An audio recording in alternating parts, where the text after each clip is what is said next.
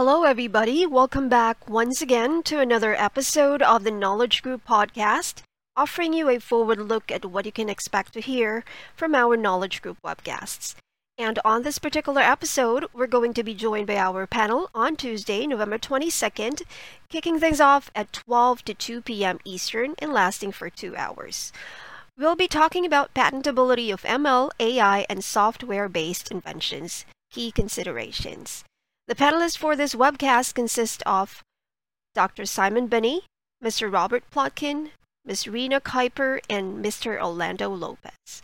More information about our panelists and the webcast can be found in our description box, as well as the website for details about how to sign up and how to tune in, whether that's on demand or live. Joining us today is one of our panelists, Mr. Robert Plotkin, to give us an overview of this very interesting topic. Without further ado, we'll turn things over to our speaker right now. I'm Robert Plotkin, a patent attorney at BlueShift IP, specializing in software and AI patents. I've been working in the field for over 25 years. In the webinar, I will be talking about why now is such an important time to be focusing on patentability of AI, what's happened recently in development in AI, how to determine what is patentable about AI, what to claim relating to AI in a patent, and some of the challenges both for innovative companies and patent attorneys when it comes to writing and obtaining AI patents. And those include challenges involving satisfying the non-obviousness or inventive step requirement, and challenges for satisfying the written description and enablement requirement. And I will give some suggestions for ways in which to address those challenges. Okay, I see. We look forward to hearing you from your perspective on that during the webinar.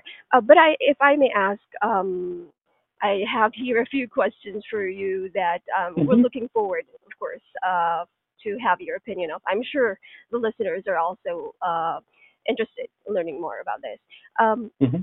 Can AI really compete with human inventors?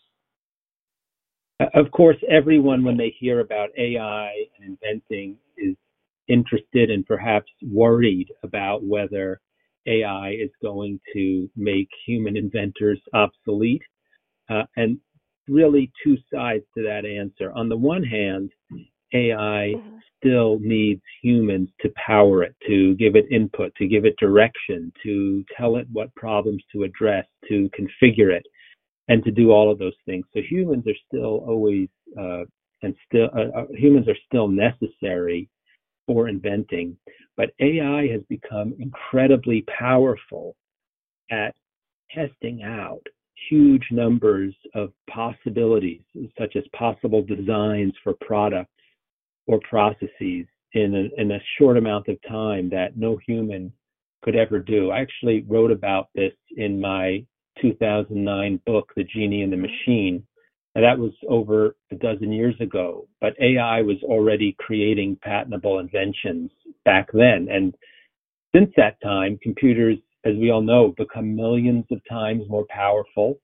And AI algorithms, including deep learning, which most people have heard about, have gotten much more powerful and easy to use as well. And AI is now being used to invent in fields ranging from microprocessor design to drug discovery, personalized medicine, robotics, and maybe you haven't heard, but Moderna, which as we all know, developed one of the COVID vaccines, considers itself to be as much an AI company as a drug company because of its extensive use of AI in developing its vaccine. So the short answer is both yes and no. AI can compete with human inventors in terms of developing prototypes and ideas, but it still needs humans to power it.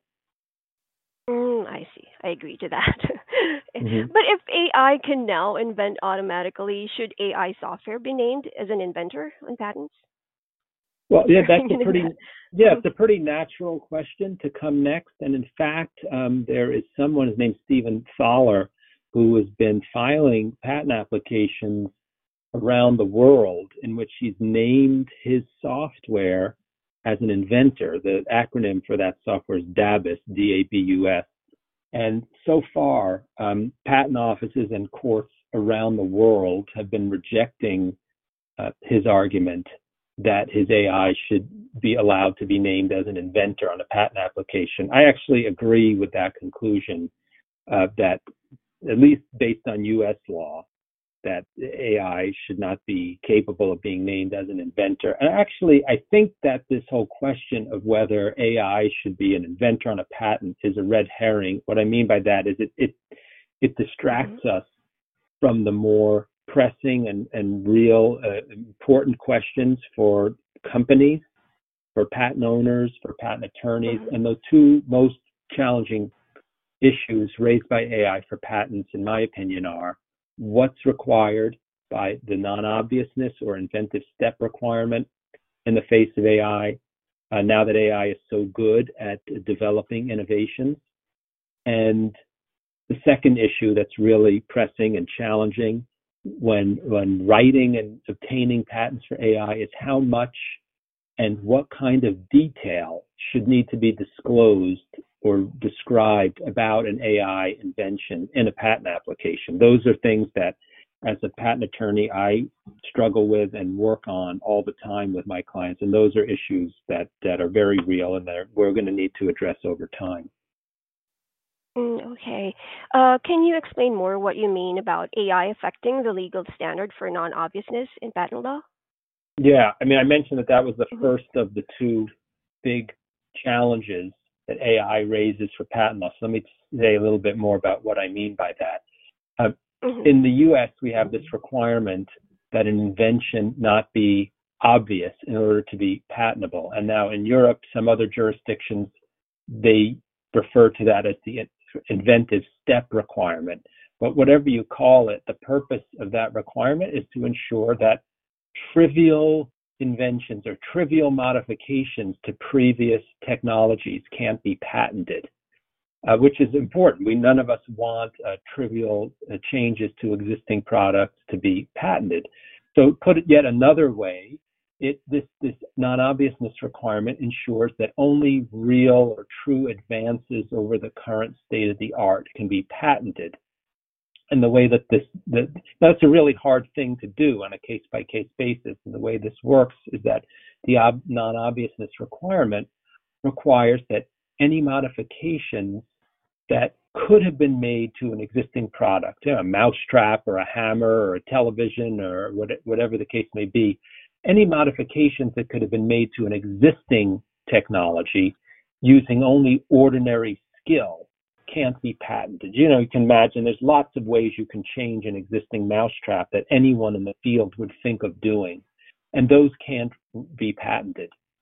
I'm going to go just a little bit more detail because this is not something that is apparent to a lot of people immediately. It's well recognized, for example, that if people in a particular field, like let's say molecular biology, have a high degree of education, then what's called the level of ordinary skill in that field is considered very high. And the relevance of this to artificial intelligence is that, let's say you've got an inventor who's a drug researcher, and he or she uses AI technology to develop new drugs. I would say that person is getting a kind of inventive boost or an augmentation of their inventiveness from the AI technology. It's making them more capable as an inventor by enabling them to, let's say, try out more possibilities more quickly.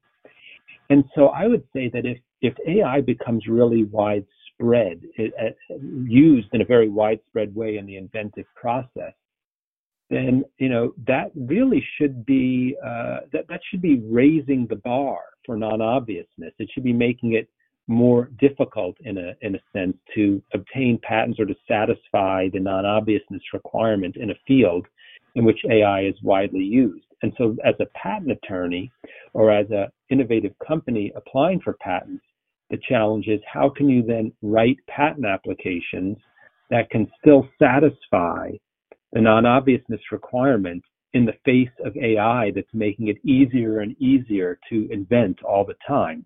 And that's just going to require staying on top of the technology as it advances really rapidly so that we can stay one step ahead in writing and arguing for the patentability of new inventions.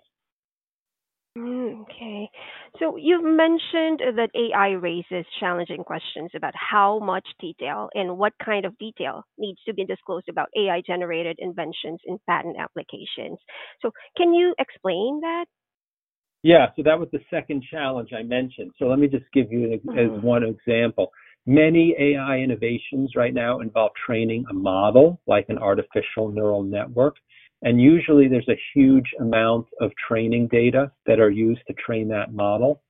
And so how do you describe that training data? It could be millions of images, for example. How do you describe that training data in a patent application in the right kind of detail to satisfy the written description and enablement requirements? That could be quite challenging to describe that data. Then the resulting trained model itself, like a neural network, is often a black box that's difficult or even impossible for a human to understand. So how do you describe that model, like a neural network, in a patent application? And then when you run the model, when you use it, the processes that the model performs are often a black box that are difficult or impossible for a human to understand. How do you describe those in a patent application? There's actually a term for this. It's referred to as the inscrutability of AI, meaning AI models are very often difficult or impossible for a human to understand. And I think for a long time, patent offices weren't really paying much attention to this. They didn't examine AI-related patent applications very rigorously when it came to satisfaction of the written description or enablement requirements. But that's definitely changing. And anyone right now who applies for an AI-related patent application needs to understand and follow the current best practices for satisfying these disclosure requirements in order to avoid having their patent applications rejected in a way that they can't overcome, or to avoid obtaining a patent that can be very easily invalidated later in litigation. Given all of these challenges for AI patents, what do you think are the prospects for obtaining strong, broad, and defensible AI patents?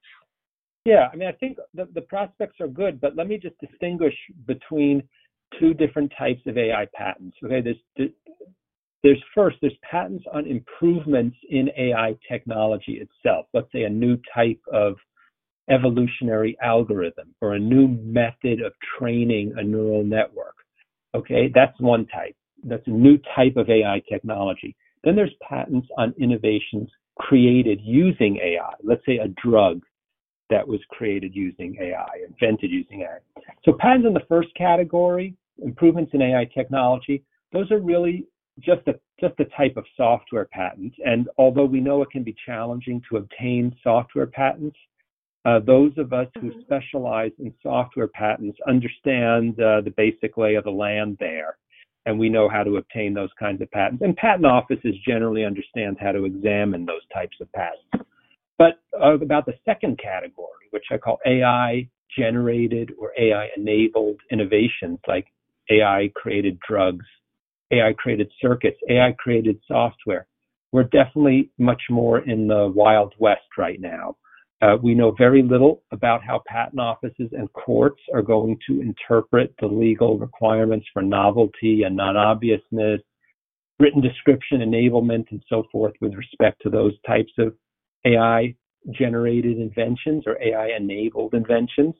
And as a result, we really need to look into our crystal balls into the future and write those patent applications with multiple layers of defenses built in, by which I mean we need to write those patents to satisfy as many of the possible future ways in which patent law is going to be interpreted to apply to AI patents so that we can protect ourselves and our clients and our companies against the many different ways in which patent law might be applied to AI in the future. So that is clearly a very hard task, but it's what keeps me busy.